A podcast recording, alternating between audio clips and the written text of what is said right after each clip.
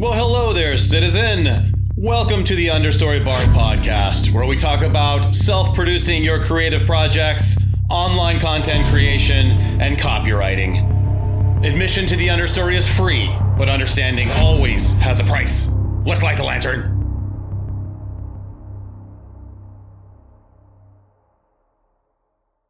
What is up, creators? We are back for our interview series, and today we are talking to Zlatko Bijelic. Z, how are you, my friend?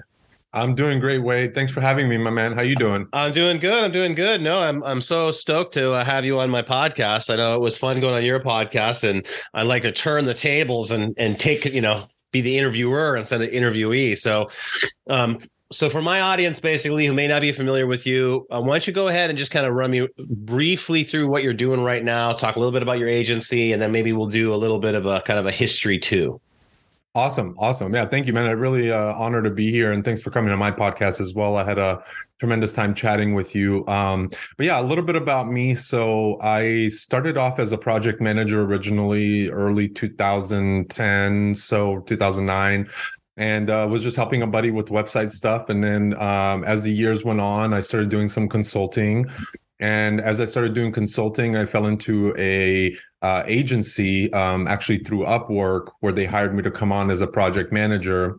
And this was around 2015, 2016 and um, I actually started. I, I, worked there for a little bit as a consultant, and then I realized that there was some holes that I think could be filled within the agency space, and just kind of the way they were dealing with things had me kind of you know like hey i could do that a little bit better i can improve this or if we just improve this our you know our clients will be happier whatever that might be.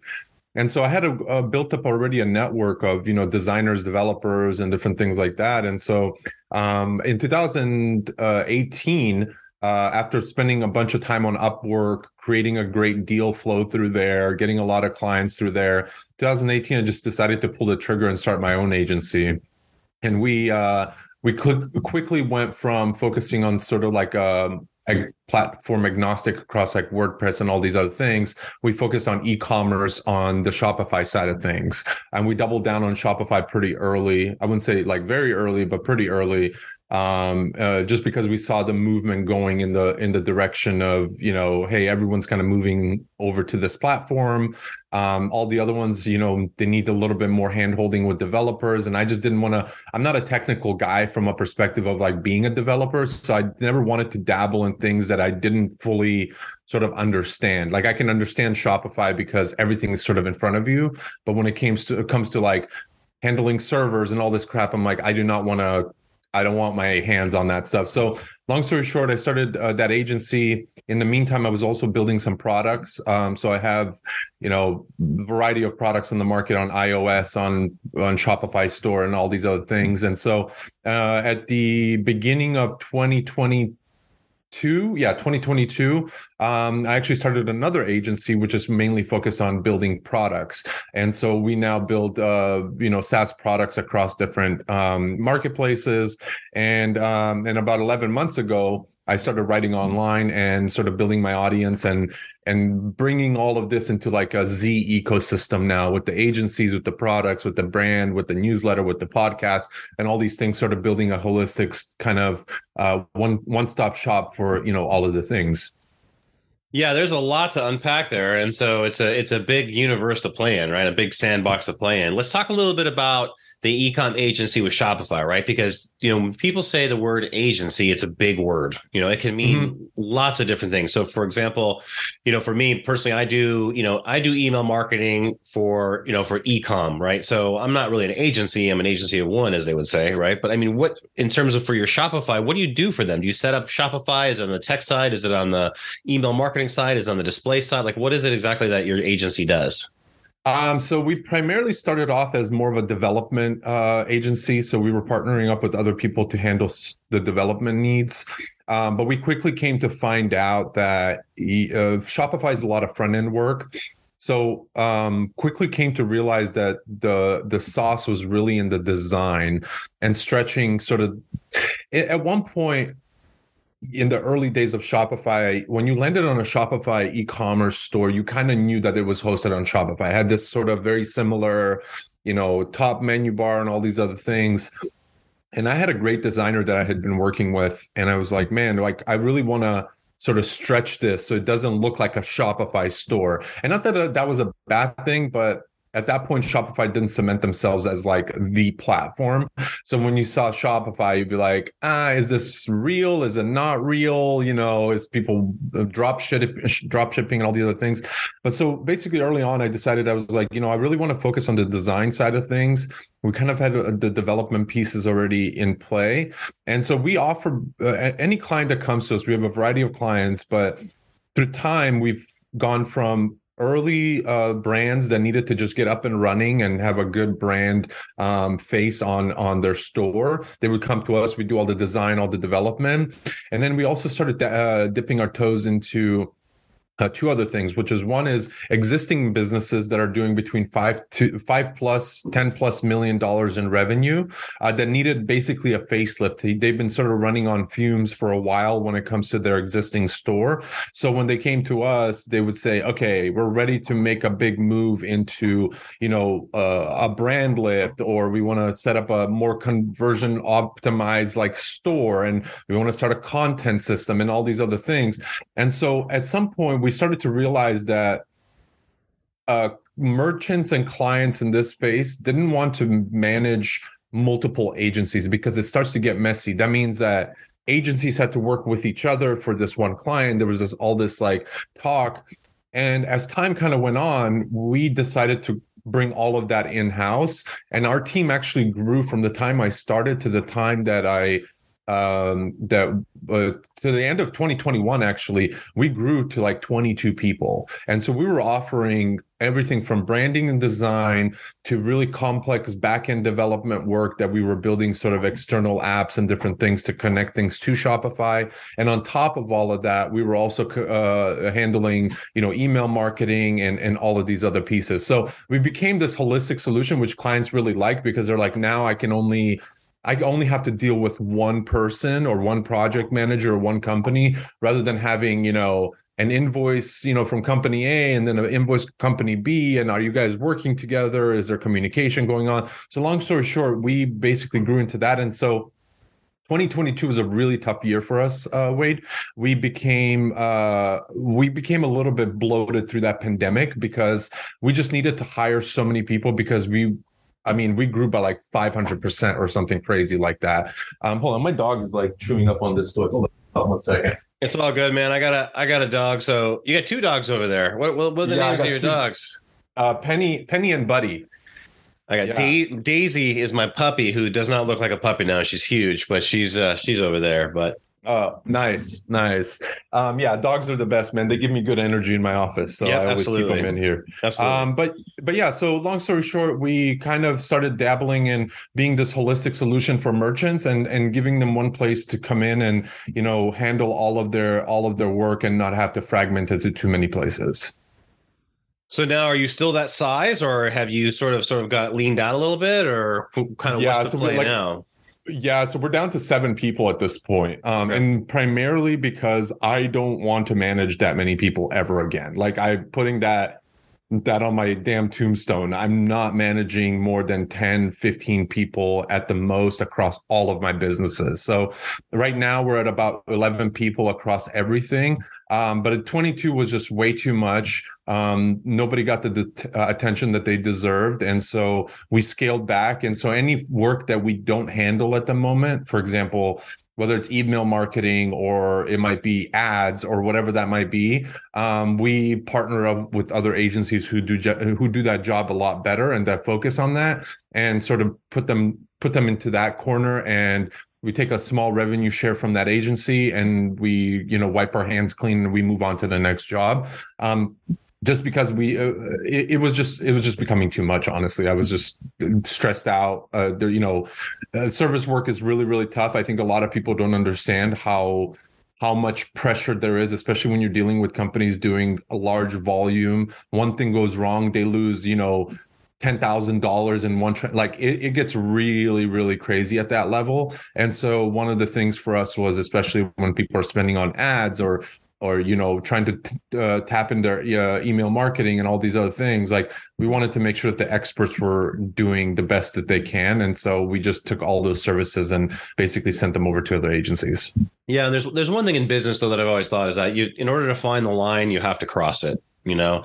And 100%. so you know and that's for yourself personally and then also for yourself as a business. So you know it's not unusual for people to go through a very similar experience that you did but then sometimes people get trapped by the money. You know what i'm saying? They're like oh man yeah. i don't you know? But it's it's hard to sustain that level of that that pace though if you're not totally committed you know in terms of if, if it doesn't feed you personally and feed the business well, it got to a point, Wade, where I actually, at the end of uh, 2021, around October timeframe, and now I had been running for like three years, uh, wearing multiple hats. I ended up having a really terrible burnout, um, where I just I wanted to end everything. Like, like I wanted to end a business. I wanted to go off and just sail off into the sunset with no money at this point. But it was just one of these things where, I mean, our it, it, got to the point where our payroll was close to seventy thousand dollars a month, dude. Mm-hmm. It was like crazy. I mean, granted, we were making good money and uh, all this other stuff, but when you when one project takes a dip and you have that kind of payroll on your hands and that kind of stress for people's livelihood and all these other things I like you said, I crossed that line. I went into the into it, realized that it's just not for me, and I pulled back on it because I don't want to have that responsibility. I think there's a lot better ways to build a business, and I'm granted I had that experience, and I'm I'm I'm really happy that you know I tapped into that. But at the same time, I just don't want to do that again because it's just too much too much unnecessary pressure, in my opinion. I think you can actually make more money staying lean than being growing with too many people. Oh, I agree with that. I mean, 100%. I mean, that's my entire my personal model is is I am extremely lean and the goal is is to be able to have sort of products that can scale, right? And maybe that's a good time to kind of go mm-hmm. into some of the things that you're talking about in terms of some of the products that you're developing. Are they SaaS products or are they actual what are you, what are you in the products that you're developing right now? Yeah, so on the product agency side, we're developing uh, one of my uh, favorite apps that we've built is called Drop Voice. Um, that one is actually uh, built into the Shopify ecosystem where it allows uh, it allows merchants to add a voice note to a product, attach it to a product, and uh, have the customer listen to information about that product rather than having to read through it. And the reason we went into that direction is because people's attention span is shrinking and a voice, especially with like Twitter spaces and podcasts and all this other stuff, people are a little bit more accustomed to listening to more raw material at this point. And so I brought that into the into the e-commerce space for uh, humanizing the experience a little bit more is that the way i like to put it because right now and i'm sure you everyone shops online it's like when you land on a website it's a pop-up give me your email give me your phone number give me this give me that. And it's all this like data collection stuff which is granted businesses need that. But i really wanted to focus on how do we how do we build brand how do we build that brand and the customer relationship on a different level? And to me voice seemed like the next reasonable step to go hey what if you were buying i don't know george clooney's like tequila brand online and he tells you about how he makes a mixed drink or whatever that might be? You're like oh shit i just it's like that connection that you get to that brand and to that person. It's an actual natural retention rather than this like measured way of doing things where it's like oh we send them 15 emails and they came back after the 15th time and all these other things. The voice i think is just a more natural way of doing it. So that's one of the products. And then aside from that we have a few other ones like a peer-to-peer peer-to-peer tool rental app on ios. And then the one the other one that i'm really excited about is actually falls into sort of the topic we're talking about is about the agency stuff. Um, we're starting uh, we're building an agency starter kit for people who are uh, transitioning from freelance to agencies or just growing as an individual freelancer uh, to help them with their systems and their workflows. So we're basically sharing our internal documentation um, with people about how we were able to scale a seven-figure agency on these systems and these workflows, and basically sharing that with every, anyone else that's looking to do the same thing. Because when I started my agency, I wish somebody would had done this for me because it was just been an uphill battle to get everyone on the same page especially when you're hiring people and bringing on clients and doing all these things. I think this is where systems kick in and make life a lot easier and a lot less stressful Yeah, you got a lot of a lot of stuff going on, on the product side. Let's talk a little bit about drop. Vo- I I'm more drawn to the drop drop voice is what it's called, right? Yeah, drop yeah. voice. Yeah. I'm more drawn to the drop voice product because that's in alignment with sort of like the personal connection side that I try to teach people with is because yep. people are, you know, people are so tired of value. So if you're going to, you know, and it's the same concept of you come onto a page, it's, you're going to shop on a page and you've seen it all before. You've seen every piece of copy that's going to say it does right. this, it does this, it does this, it does this. It's like, it's like people, the, um, you have a very aware very aware consumers okay? So it's like it's very difficult to persuade to persuade them solely on a sales page unless they've got their pre-frame somehow right? But something right. like that where they had a voice and even if the voice wasn't even that even if the production value on the voice wasn't even that good i look at that as a feature not a bug because it's more real right? It's less slick. It's more there's more of a connection there because i think people are way they're overvalued they're over they're they're um they're saturated with value you know it's like it's just too much. And so i actually i actually tell people i think the next the next you know sort of renaissance of marketing is not going to have anything to do with value it's just going to have to do with connection. And it's it's being interesting and it's um you know being interesting and entertaining. And then the value can come once they're pre-framed through that connection. Absolutely. And uh, and you you touched on that uh really well actually because i think for me uh, we all have we all have this sort of concept of what we believe that the customer wants and you know how we need to explain something whatever else it is. And i think what you said about that raw like it doesn't the production value doesn't need to be high.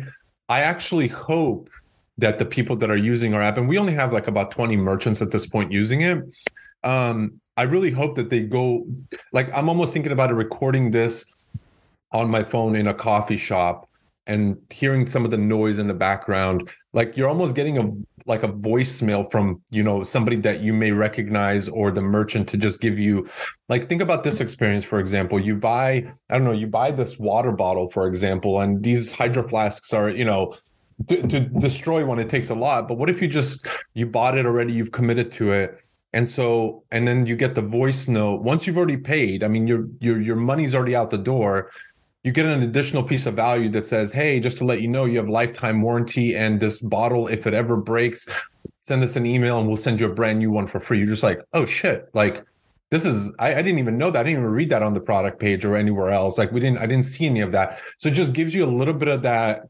direct connection and that extra quote unquote value that you already you're already committed. You don't need another uh, person convincing you to buy something. This just comes with sort of what you've already done. And to, to me those are the little pieces because there's such a vast variety of products out there whether it's a jacket a p- pants or a pen or a notebook or whatever that you're buying. There's always that little value that we kind of lose sight of whether it's hey your notebook is completely waterproof so if you drop it in the water you're not going to lose all your shit that you're journaling or whatever that might be. So i think there's a lot there that can be utilized to influence people people to understand the product more and build that connection. Yeah, and and absolutely, and and so you're so the drop voice though they can they can look at it and access it before before the sale too though right? So it can be linked yeah. to a product. Because you know I think of something like that where if you had let's say you had an ecom brand of someone that that had like a you know a few products on there like let's say like you know 15 products or something and it was a natural you know like a natural health brand or something. Okay. and you know the owner was sitting in a coffee shop or sitting somewhere and, and there was like you know I I was just thinking of this lotion. Like I made this lotion for this reason and then they put a note on there right? And then it just kind of came to them because we all have these thoughts about our products and about our businesses all day long, right? Yeah. Um, but then three weeks later, they're like, they have something else they thought about it. And so there's like a running chronology of these thoughts on these products and he can change them or he he or she can change them in and out. And so people that, you know, you have a consumable, they'll come back just to see if there's a new note right? Like if there's a new a new kind of like a running tell-us it almost becomes almost like a podcast to the products basically. That's and, interesting. you know and i think that that's a that's a that would be a that, that would give you such an edge in such a crowded marketplace. Absolutely. And and that was the other thing too right? Um shopify um has a, a, huge app marketplace. It's it's it's really big. It's not as big as the iOS App Store, obviously, but it's getting up there. And there's a really saturated market when it comes to upsell apps and all these other things. We're actually the first to carve out this little corner for ourselves with the voice notes, which is really nice because there's no at the moment there's no competition. I'm sure there will be, and that's fine. But another thing we thought about is like what about voice t- testimonials like flipping the script on the client and just being like hey can you for an extra, you know, 15 to 20 rewards points, can you record a voice note? We're going to put it on our product page. We're going to link to your Twitter account or whatever else you want on there. And we're going to give you basically a highlight as one of our cus- customers for, you know, talking about our product and rating it or whatever that might be. Uh, you're muted. I'm muted. That and that taps into the uh the community building aspect, right? So yeah, if you can start to link people from the product to their Twitter, then in, inevitably, or you know whatever other social media that they that they're on, inevitably they will start to find each other. And I don't know. Some people might think that's a good thing. Some might people think that's a bad thing. But um, uh, depending upon who's finding you, right? But but there is a way yeah. to there is a way to do it that it increases the buyer experience, and and that's the that's the interested thing I'm always looking for. I'm always looking for in marketing, like how can this be interesting? You know, how can it instead of just yep. being valuable, how can this be interesting? Because, um, like I said, people are are maxed out. They're maxed out on value. They're super aware of everything that's going on in the marketplace, and that's why that pre framing I think is so is so important. And I think you're really smart to build an ecosystem because you can have different you know you can have your agency clients go to to from your agency stuff to your twitter stuff you know they start yep. to there starts to get synergy and i hate that word but it's actually an appro- appropriate use of that word between you know connections between those all those things yeah, and, and that's kind of the goal. Um, early on, when we were building products, uh, we did everything under one brand, which was the my my uh, service agency brand Tako, and uh, it just became a little bit muddy waters because now clients were kind of looking at it as, oh, so are you guys actually going to become something else, and we're going to lose out on that partnership on the service side and you guys are going to just kind of sail off into the sunset and you guys aren't going to support us anymore and what's going to happen? Should we keep spending money with you? And so a lot of these questions started coming up with because our clients pay us a lot of money. So at the end of the day i didn't want to lose any of their trust. So what i ended up doing is just sort of branching out another business another completely different entity that's going to be handling all of that and again right now just simply building Shopify apps for our own sake because we don't do this is not a service business on the product side. We're doing it. I come up with the idea, I write it all out, I pass it to my developer, my designer, whoever else it is. I get their feedback on it. Hey, what do you guys think about building something like this? Do you feel, you know, whatever that might be? And then from there, we sort of come together and build it out. But now, what it's ha- actually starting to happen a little bit more on social media as well is that people are reaching out to me to build them their next app. And so it's one of these things where I'm like, okay, that's interesting. That might be another way to fund our own ideas in one way or another but i don't want it to be another sort of regular service business where i have to you know ha- call you every week or whatever else it is it's going to be more like async you know you we we get it done when we get it done type of thing keep it very casual and just do one project at a time and not take on three or four other projects. So that's also something i'm entertaining because at the end of the day everything i do wade is 100% bootstrapped. I have not taken one single dollar from any investor or anybody out there. And so for me it's been a really big thing to have that ownership to be able to make that call with my team. For example, my developer owns a large percentage of Drop Voice because we partner together. And I want to do that with more people because I believe that there's power in I don't want to own 100% of everything. I think that's bullshit. I'd rather spread the love and have people get involved and that's how they think uh, I believe that they'll put their best foot forward. And I think that goes a long way in building long-term partnerships because I don't want to find a new business partner every 2 years because for money reasons or whatever that might be. Yeah, and I mean you you you you put people's interests in alignment, right? So yeah. on the days that you're feeling super magnanimous and you do the right thing, and then the days you're feeling really tired, you still do the right thing because you're going to get paid if you do the right thing, you know. And so mm-hmm. everyone's a human being, and so you want to put them, you want to put them in a position to succeed, and that's you know giving them an incentive to to move in the direction that you want them to move. I think that's super super smart, and yeah, and I think the other thing too is I think what you know you're responding to the signal, right? Like there's so much noise out there, and one of the things about marketing, as I always try to tell people, is you put out as much noise as you can, but when you find signal, you pay attention to it. Yep. You know, that's the thing. Is like it's it's everyone thinks that it's this magical. It's a puzzle that has to be solved. You know, and part of that puzzle is is finding the correct pieces. Yeah, absolutely. And I think with now with us being both very active on social media and distributing our content and talking to people and engaging with people, I think those signals there's there's a lot more there now that you people can tap into. You know, it can be one little thing that you hear and you go, "Oh, wait, is somebody already maybe doing that? How's it how has this person just not found a solution or am i now have an opportunity to be that solution for them? And even if it's just one or two customers that's a service business i mean that can be a potentially like five to ten thousand dollars a month or every two months or whatever that might be that you can do very minimal work but you already have the expertise because you just you were listening you weren't just throwing shit out there. And to me i think that's always been a really big thing especially now with like my newsletter. And like I said, I don't have thousands of uh, uh, subscribers or anything like that, but people will email me every so often and be like, "Hey, would you be interested in talking more about this piece right here?" And I'm like, "Oh, there's something there." I did. I didn't even. That was a line that I just wrote because that's where my brain went. But somebody really attached themselves to that one sentence. Said, "I want to hear more about that." Hey, I want to know how it felt when you first sent out your first newsletter issue or whatever that might be. And those are, I think, the signals that really trigger something different because I think a lot of the times we think that people know more than they do. And there's still always going to be people behind you, and there's always going to be people in front of you. And I think it's very important to keep that state of mind at all times because you know it, it's just eh, we, we're not all experts. Like we're not none of us are experts at anything. We're just learning as we go. And some people just starting later than others. And if you help guide them that comes off in a long way for you and for them in in the long term.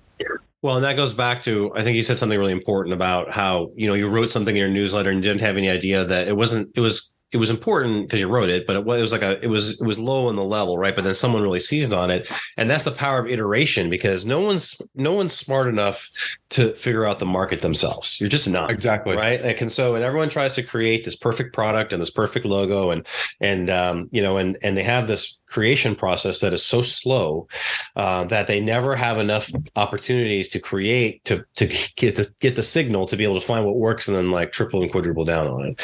And so I always tell people, I was like, just start like every day publish every day. You know and if if it's you know or iterate every day or whatever it is just get it out there as fast as possible and don't worry about it because two things. One is no one's paying any attention anyway. Two right. if they do pay attention and they think it's a piece of crap they're going to forget right? Do the best you can. Don't make a piece of crap on purpose but put the best thing out there you can quickly and just keep doing that over and over and over again and it's inevitable. You know your success Absolutely. is inevitable. You just have to survive long enough and and and make enough noise to find that signal Exactly. And to be honest with you, it's funny that you bring that up. Um, I've been writing uh, my newsletter uh, for this week, and uh, literally the entire topic on it is like starting anything the first time around is an absolute challenge and obstacle, and just understanding that those things you've got to break through that barrier of putting it out there and then being able to get feedback, whether it's criticism or whether it's like constructive feedback, whether it's people hating on you, all those things are going to come with it. You get to be the filter of what you want to like, what you need to listen to and what you need to improve on. And that's absolutely right. Is just get out there, publish. I mean, dude, 11 months ago, Wade, I was the not writing one single like thing on online because I just had the biggest imposter syndrome. I'm like guy who just built an agency. There's a thousand of me out there, but I didn't realize how different my experience was than other people, or how I started and how I grew my agency and how I did these things. Where I started to realize like, oh shit, like everyone's doing it way differently, and and there might be some overlap, but at the same time, I, I wouldn't have known that if I didn't hit publish. To be quite honest with you. Well, and what it does is it gives another you know publishing and writing online gives another way for you to um, narrow your niche in a good way, right? Because everyone talks about becoming a niche of one where you're the only solution, you know, for a certain problem that people look to. But one way to do that is to create that is to stack different things on top of each other to where, you know, you don't have to stack that many things because before you become unique. You know what right. I'm saying? And so like, yes, you, yes, I'm an agency owner. Okay. There's a thousand agency owners, but now I'm an agency owner that publishes every day. Okay. Now there's more. That now I have a gigantic, awesome beard. Well, now there's only one of me. Right. Right. So, exactly. you know, exactly. And, um, and that's what I think. But people they're afraid of like, well, this is not on brand, or and I don't know. I, am like I said, is I'm a big believer in in consistent daily publishing and and um, or iteration or or whatever it is because if if you're going to find you know and it, and it, depends too because i feel like you're more there's two types of two i look at business in two different ways. Way number one is there's there's sort of the arbitrage way right? Which is like you're just trying to find a need and fill it profitably right? And then number two is is like the crafts like this is my craft way right? Which is like okay i'm i may have signals and noise that otherwise i can make money or other things like that but i'm not gonna i'm not leaving my wingman right? Like i'm staying in exactly this one thing that i'm doing. And there's no right or wrong way to do that. Um you know but they have definitely a lot a lot of different um endpoints but you volume publish in both of them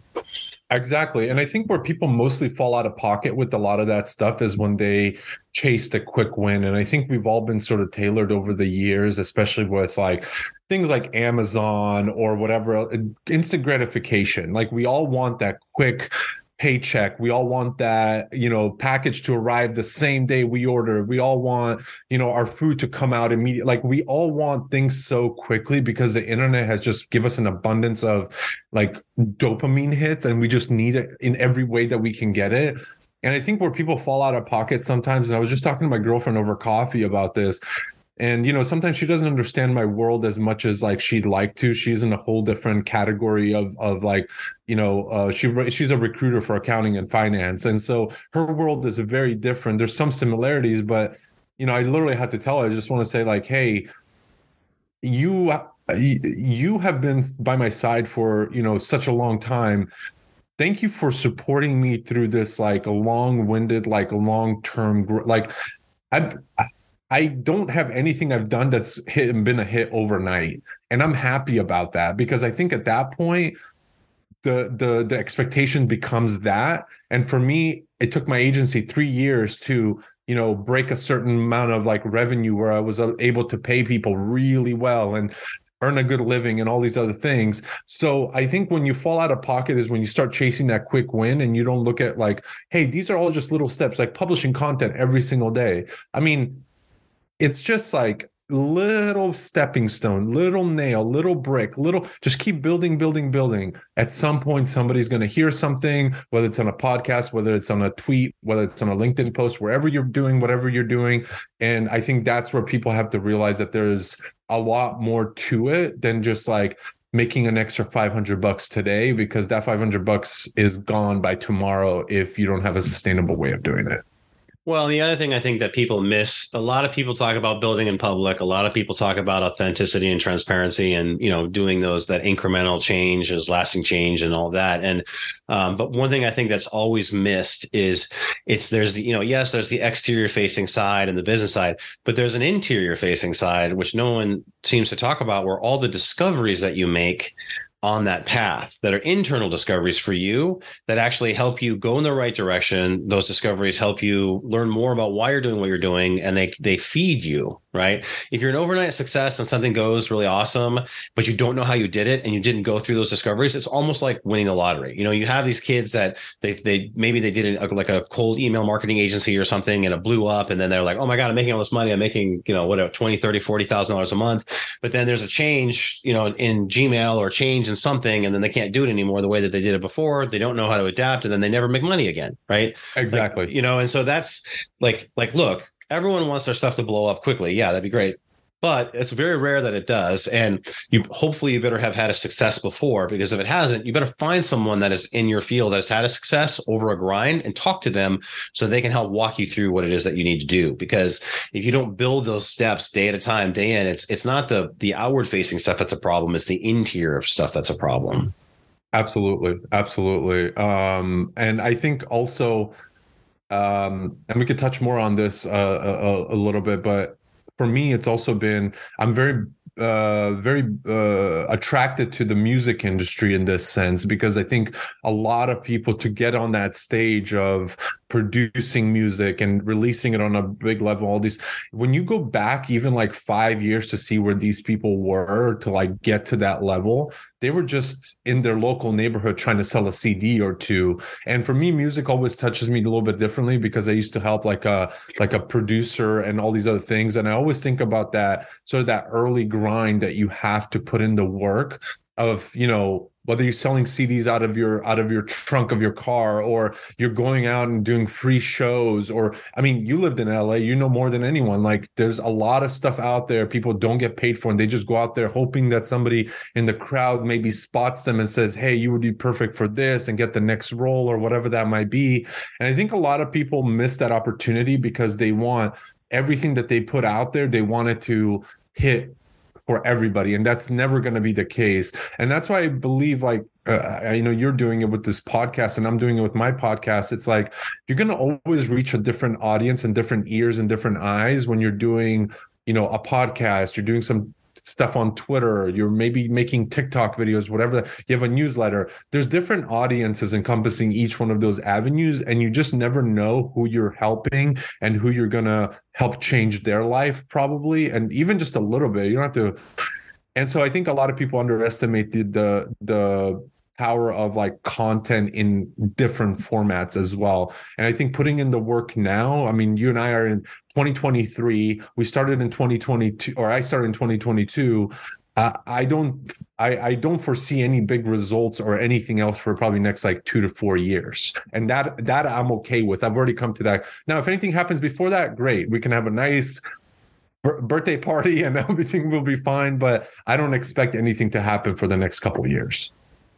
Yeah, and I mean, I think the other thing too is that you know people they all want to be the next Joe Rogan in podcasts, or they all want to be you know like they, they want everything to blow up. And i understand that. That is one model of success a metric yeah. of success for a podcast right?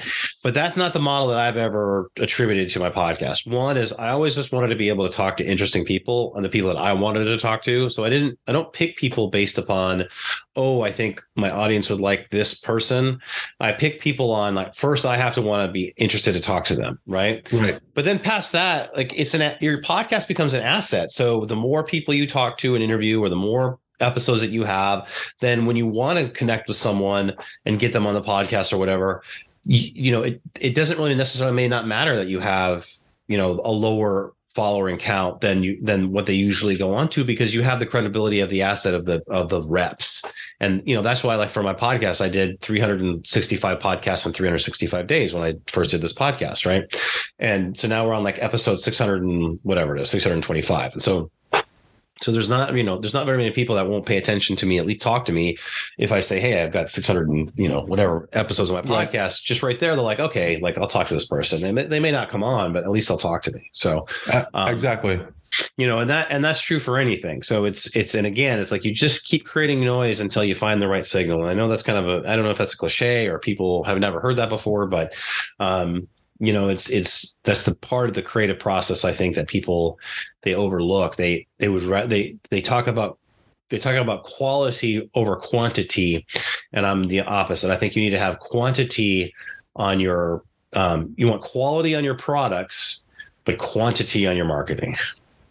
Yes, and I, I also don't think you need to sacrifice one for the other 100% either. I think you can have quality and quantity playing you know to its strengths as well. Uh, your quantity is going to be different than my quantity. Uh, somebody else may post 30 times a, a, a, week. Somebody else may post 15 uh, that all comes basically down to whatever you decide you're you want to talk about it. and if you one day just feel like not talking about something that's fine too. It's uh, nobody's pressuring you. It's on your own time. But i think also people like want to have the perfect tweet and they want to have the perfect this and the perfect podcast and they want to like you said want to be the next joe. That's cool. Like you can have those aspirations but you also i always say like expectations are resentments waiting to happen. The more you raise your expectations and you have this outcome that you want to reach anything short of that, even 1% short of that, you're going to become very disappointed. And even if you exceed that or or hit your goal,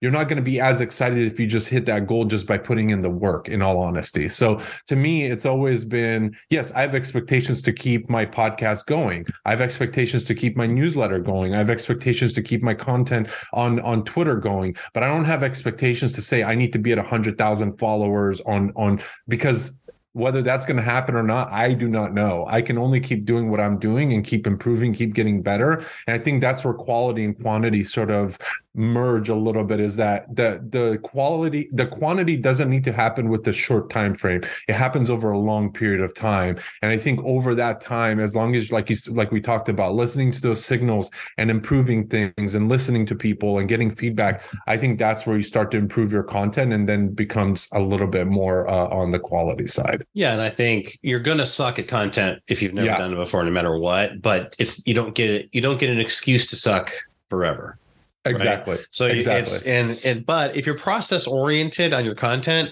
you won't you won't be. You know what I'm saying? Even if it's something as you know, every time you do an interview, you say, okay, you just ask yourself a question: Do I want to change the intro or the outro? Do I want to make it better on my podcast? Okay, no, I think I like where it's at. Okay, great. But you know, as long as you're getting a little bit better and your content and everything a little bit better over time, you're and your process, you're committed to the process. You, you avoid that whole expectation trap with results, and you keep the results for your clients. You're like, I am maniacal about results for my clients, but everything else is process oriented.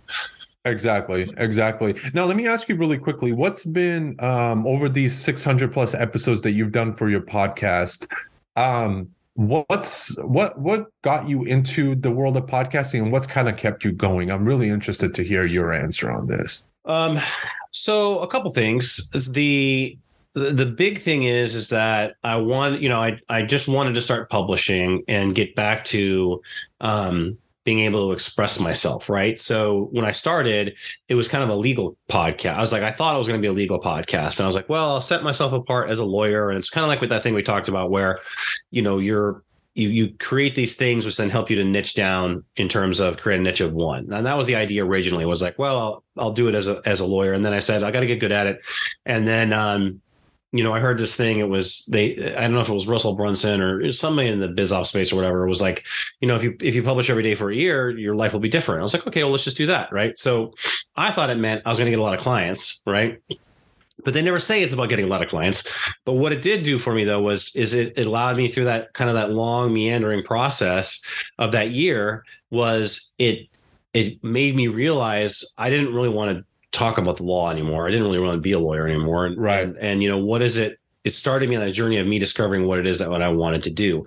Also, what it did and kept it going was is that once you once you get all the initial stuff out, then you actually really have to start to think because you have a certain amount in your of preconceived notion in your brain of whatever it is that you're going to do. If you're going to do stand up comedy, or if you're going to do podcasting, or if you're going to do writing, you have a bunch of stuff in your brain that is in there that must come out before you can start to become original or become new to yourself. And so I got right. all that stuff out, and then I really had to start to think about well, like what it is, dude, that I want to talk about. You know what I mean? And so that long process and that journey is what got me to the idea of being interesting and entertaining, like infotainment, making that connection versus the whole just trying to provide a podcast with value, right? Like you know, right. my podcast, I'm going to I talk about I want to talk about writing. I want to talk about business. I want to talk about those things, and there's a value there. But it's it's the key is to try to be entertaining and or interesting, you know. And that's yeah. and I hope that answers your question. But that's that's that whole process of all those episodes literally got me to here today, which then allowed me to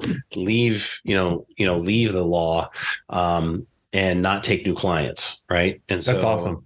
Yeah, and it took a lot of deep programming. It was, you know, and so and, and learning, but um, you know, there's something beautiful about rebuilding, man. There's something beautiful about restacking the blocks a different way in your head and, you know, what you had built here now you're moving it into something completely different. I, am kind of going through that as well. I'm so glad you touched on that because i think for me uh, like i said even growing a big team shifting down to a smaller team and all these other things there's something there's something amazing about the rebuilding process and how you approach it the second time around and the things you think about and the stresses you don't want to have the second time around that you had the first time around. And again it's that learning process over time. And whether it happens in one podcast, you know, over 600 episodes, or it happens within the first like 30 episodes, it's still that that the process is what makes the makes the journey more exciting. And and when you tap into one of those rebuilding stages then you start to look at other parts of your life and be like do i really need to do this to do this? Or how can i make this a little bit more efficient? I think there's something exciting about that man. And that that at times really drives me. When when things get really really tough i just go back to thinking about like hey i've uh I, have i've rebuilt before and I, I know i can rebuild again and probably rebuild a little bit better yeah, and the big the biggest thing for me was realizing is that I had to I had to build my life in a way that played my own game, that that, that played to my strengths and played to um, to what I was good at. So, for example, you know, the legal field, for example, right? Like all my friends are extremely successful, right, in the legal field. But then what I realized was is that I was trying to play a game that that I really didn't want to play and that don't play to my strengths right? So I'm doing myself to a disservice by trying to put myself in this game because all my peers are in this game and and you know they're all digging it and loving it and all that. And like I'm like I'm not digging it and loving it, right? So that's one the thing I learned was I need to figure out how to craft my life in a way that I'm playing to my strengths Okay. And then number one. And then number two, I discovered, am I doing the arbitrage or I'm just going to make money and build a, like I'm going to be a quote, um, an entrepreneur. And so an entrepreneur is a person who builds businesses and makes money, right? That's like one definition of an entrepreneur, right? Am mm-hmm. I going to do that? And that's cool. A lot of people do that. Or am I going to, am I going to enter into a, like a, a profession or a craft? Right. Still, yep. With like a little e entrepreneur. Like I'm, just, I'm still going to be an entrepreneur because I got to build my own thing because I have to build something specific for my strengths and then what I but the conclusion I came to was no, I want to I want to build I want to you know I'm I'm older than you and I've got two kids. I was like I don't want to just make money. I did that as a lawyer and I could I can any the biggest threat for me in my current iteration is I can go make money as a lawyer anytime. So if things get tight or things get stressful, I can just go and make money over there, but it takes me away from what I'm doing and trying to build over here, right? Mm-hmm. And mm-hmm. so that's that that give and take between that. And so that's you know to, the the biggest part of the journey was answering those two questions was, you know, do I want to have a have a craft or craft slash profession or do I want to be an entrepreneur? And then um, you know, how do I create everything so I play my exact game? You know, and and I feel like and I feel like just listening to that, it sounds like you found a lot more balance in life to expose your creativity a little bit more as well. Like being able to spend time with your kids and your family and all these other things. Um, and i think that's also contributes a huge amount to the work that you put out and the things that you do is when you have that balance and you don't have a need for every little thing you do. I got to go make 500 bucks. I got to go make $5,000. I got to go do this. It starts to become more, like you said, on your own time and shaping things around how you wanted it to be. And I think people overlook the sort of the byproduct that comes from that, which is the balance in, in sort of all the life things that happen outside of the creative edge of things. Yeah. Well, it's all interconnected or, or at least in yeah. my life, I want it to be because it's it's i need to find a way to be fed so i can you know be a better dad and be a better husband. And i'm not naturally good at those things. I mean i don't know if people are naturally good at those things. I'm definitely not naturally good at those things. So it requires more work for me. So so because i'm not a patient person. So i need like it's like a spiritual practice right? So if i'm yeah. if i'm grinding at work and i'm not being fed at work and i'm and it it bleeds into makes me not as um able to focus on those other things because and get better at those things too you know and it, it some people think it's a cliche but i mean there's a cliche for a reason. And you know for me it just you know I, I get to work out of the garage bunker. I'm going to go pick up my son from from his preschool here and spend some time with him soon. And um you know if i was a lawyer i'd, I'd be in a law firm bill and time you know and i wouldn't i would see them yeah. a little bit in the morning and see them a little bit at night. And that's just not a it's not a gig i want to do. No, that's awesome, man. I'm I'm I always love hearing when people get a get a chance to sort of like I said, re refocus and understand the things that drive them. And I think a lot of people don't have that time to sit with themselves and understand yeah i'm making you know good money here i can make money here but like what's really important and what do i really want to do um and I, I i dude i applaud you for that because i think it's you know um it, it's very easy to get caught up in you know the day to day and life and money and law and all these other things it just starts to like become this blurry thing. And so i just want to say good great job on on finding that and and doing what you're doing because uh it's been it's been awesome to watch dude. Yeah well and it's it's it's a bet right? So yeah. I mean honestly we'll know you know we'll know 10 years from now if it was a good bet but then the question is is is you know mentally maybe I don't make as much money as I would have as, as a lawyer over the next 10 years, but how much better is my family life? How much better am I mentally? How much, you know what. I mean? Am I enjoying stuff? And, um, you know, I don't know. I guess the proof will be in the pudding, but that's my biggest thing is always telling people is that, I, you know, given the way that, especially like if you look at like your agency side and, and what's going on in the internet and you just made an app, you know, how long did it take you from the time that you had the idea, um, for drop voice before you said, I have this idea to the time where the app was live? Like what was the what was the time period for that? Uh, so there's two time periods. One was I had the idea six months prior and I didn't do anything. I just wrote it down on a piece of paper and I stored it into my idea box. And then when sort of the bandwidth opened up for my developer, I presented it with him. So from the time we started building it to the time we launched it was a month and a half. Okay.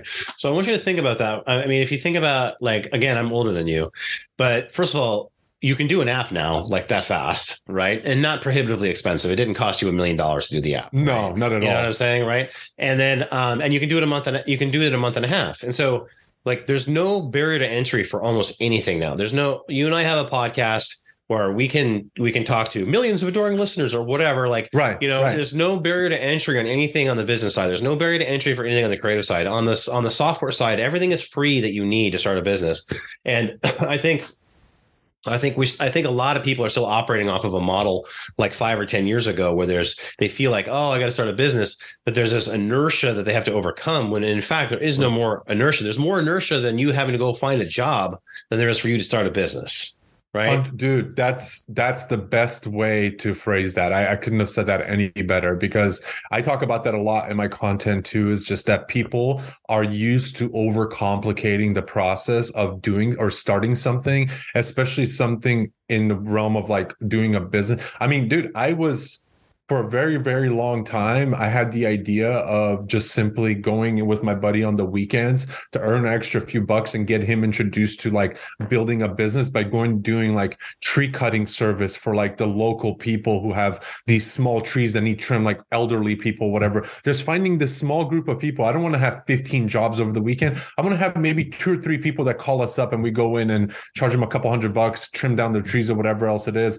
And when i presented that to my buddy it was just one of these things where it was like oh but we need to do this. I was like no no no no no. You don't understand. We literally need our truck and we need something to cut and we go and show up and we knock on the door and say hey your tree looks like it's about to you know fall over. Let us give it a little trim whatever that might be. And he was just like well what it's just like all these questions like no just go do the thing. And then when people tell you no then you realize okay the next person i go to their door i have to present it maybe a little bit differently or maybe do it this way. And you start learning and by the third or fourth or fifth person that you knock on the door someone's going to be like you came at a perfect time. I was just about to call a tree trimming service and you're already here. Here's the job.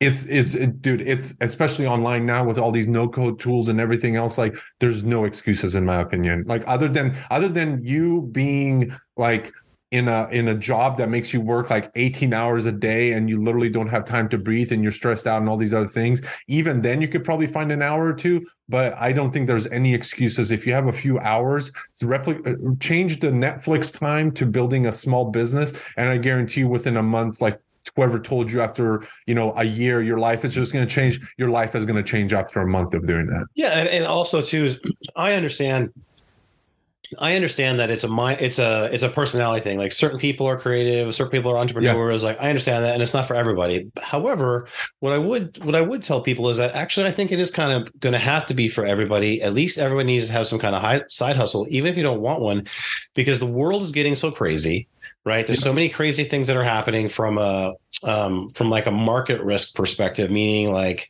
i just think that that, that that you know businesses you could just not have a job immediately right? Yeah but also too is that from a social risk too is like there's there's so many trends that are moving so fast that are people are getting canned and fired for for like you know and for things that you would be like what? And and maybe yeah. it's because i'm a generation x person but i don't think that there there it used to be you would be safe in your job if you just didn't you know get too drunk at the holiday party you know and put a put a lampshade on your head you'd be okay. But people that's not the true anymore. It's a minefield everywhere. It's a minefield at your job and it's a minefield outside of your job. Yeah. And i think i think the hedge you know i think people are crazy to not have some kind of business or some kind of side hustle or something even just getting an upwork and writing content or something. Um, exactly. you know because it's it's um, you know if you're building i'm a big like we've talked about this before is i'm a big fan of upwork. You know you you know you, if you have like i have my profile in upwork now is an asset because i've made you know i've made so much Yep. money in upwork and i have the the 100% job completion and i have all the five star ratings but i just turn it on when i need it. Like i don't do it right now but if i needed it i could turn it on and get get money right? But it takes time to put those things together.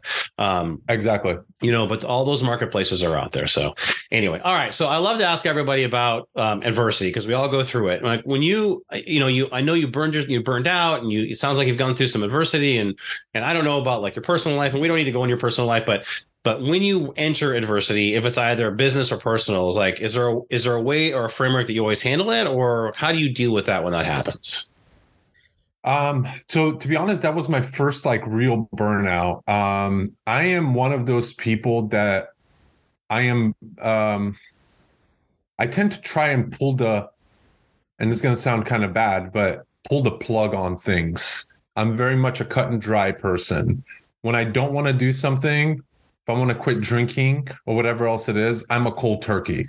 Stop today. We're not drinking anymore, and that's it. Like I have that, uh, like I have that mentality inside of me. Same thing goes with starting something. Oh, we're starting it today. We're going full force into it. So I, I don't have like this gray area. So adversity, when it comes to that, it really depends on what it is. Like the burnout thing for me was again came to a point where I was like, either I shut down this agency tomorrow or somebody takes it on and I disconnect myself from it because I this has just gotten to a point where I can't control it anymore.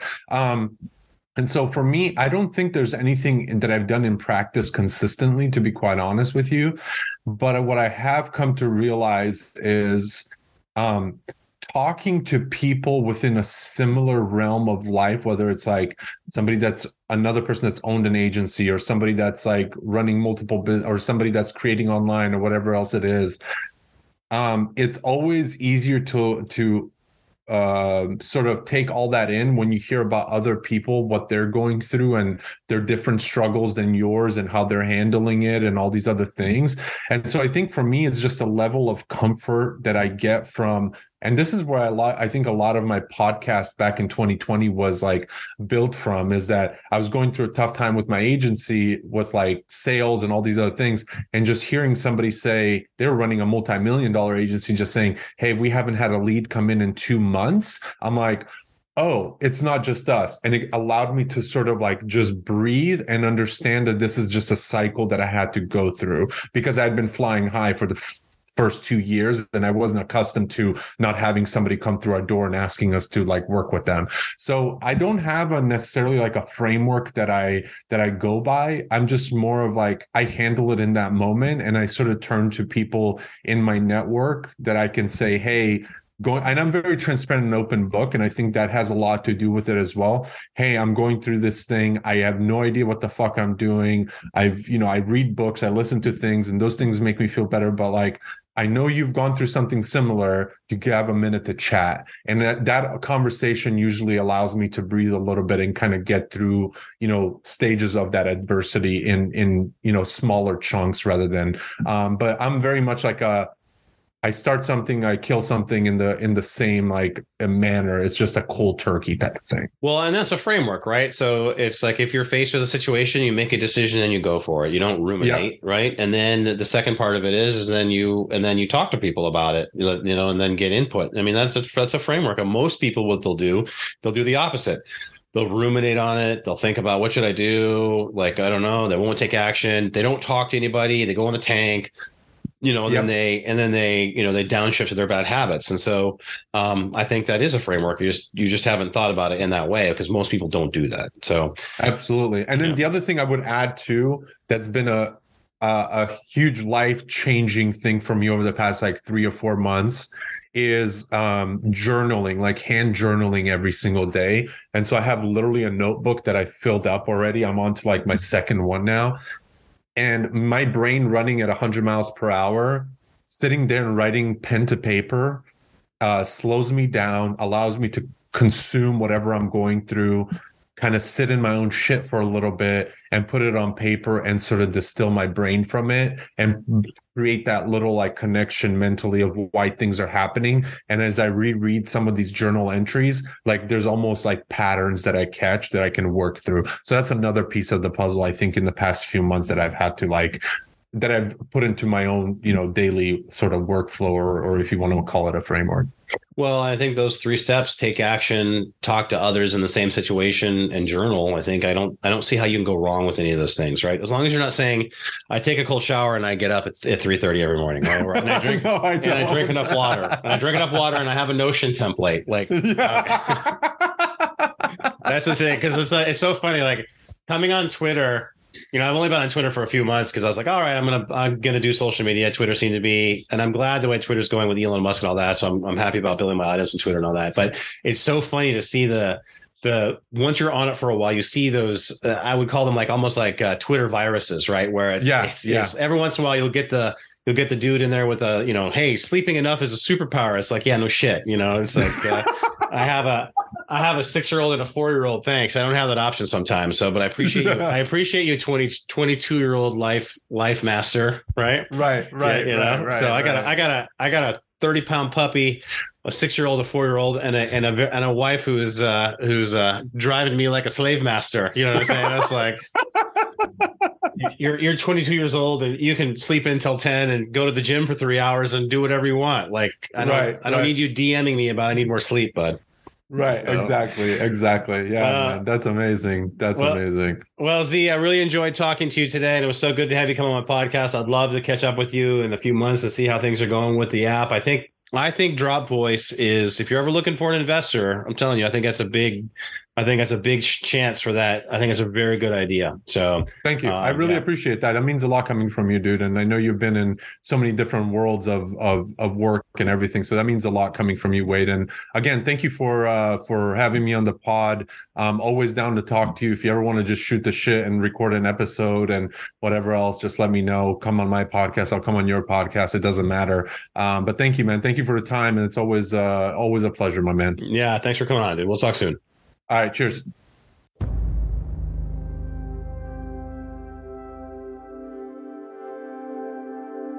All right, creator. I know you want to escape the current understory that you are trapped in. I get it. I've been there. But in order to do that, you're going to have to have a creative clearing, a place to stand in confidence and clarity. I'm not going to promise you some magical course, coach, or codex, but I cannot help you unless you raise your hand and say, I'm over here. Raise your hand and say, let's get out of here together. The podcast contains the philosophy and the five public principles, but the daily emails have the insights, innovations, and shadow principles of building the classic American business that I only discuss with my subscribers. Raise your hand and let's light the lantern together. The path of understanding never ends, but that does not mean you cannot get to where you want to go. Go now and subscribe to my daily email list at understoryemails.com. Again, that's understoryemails.com. Go light the lantern.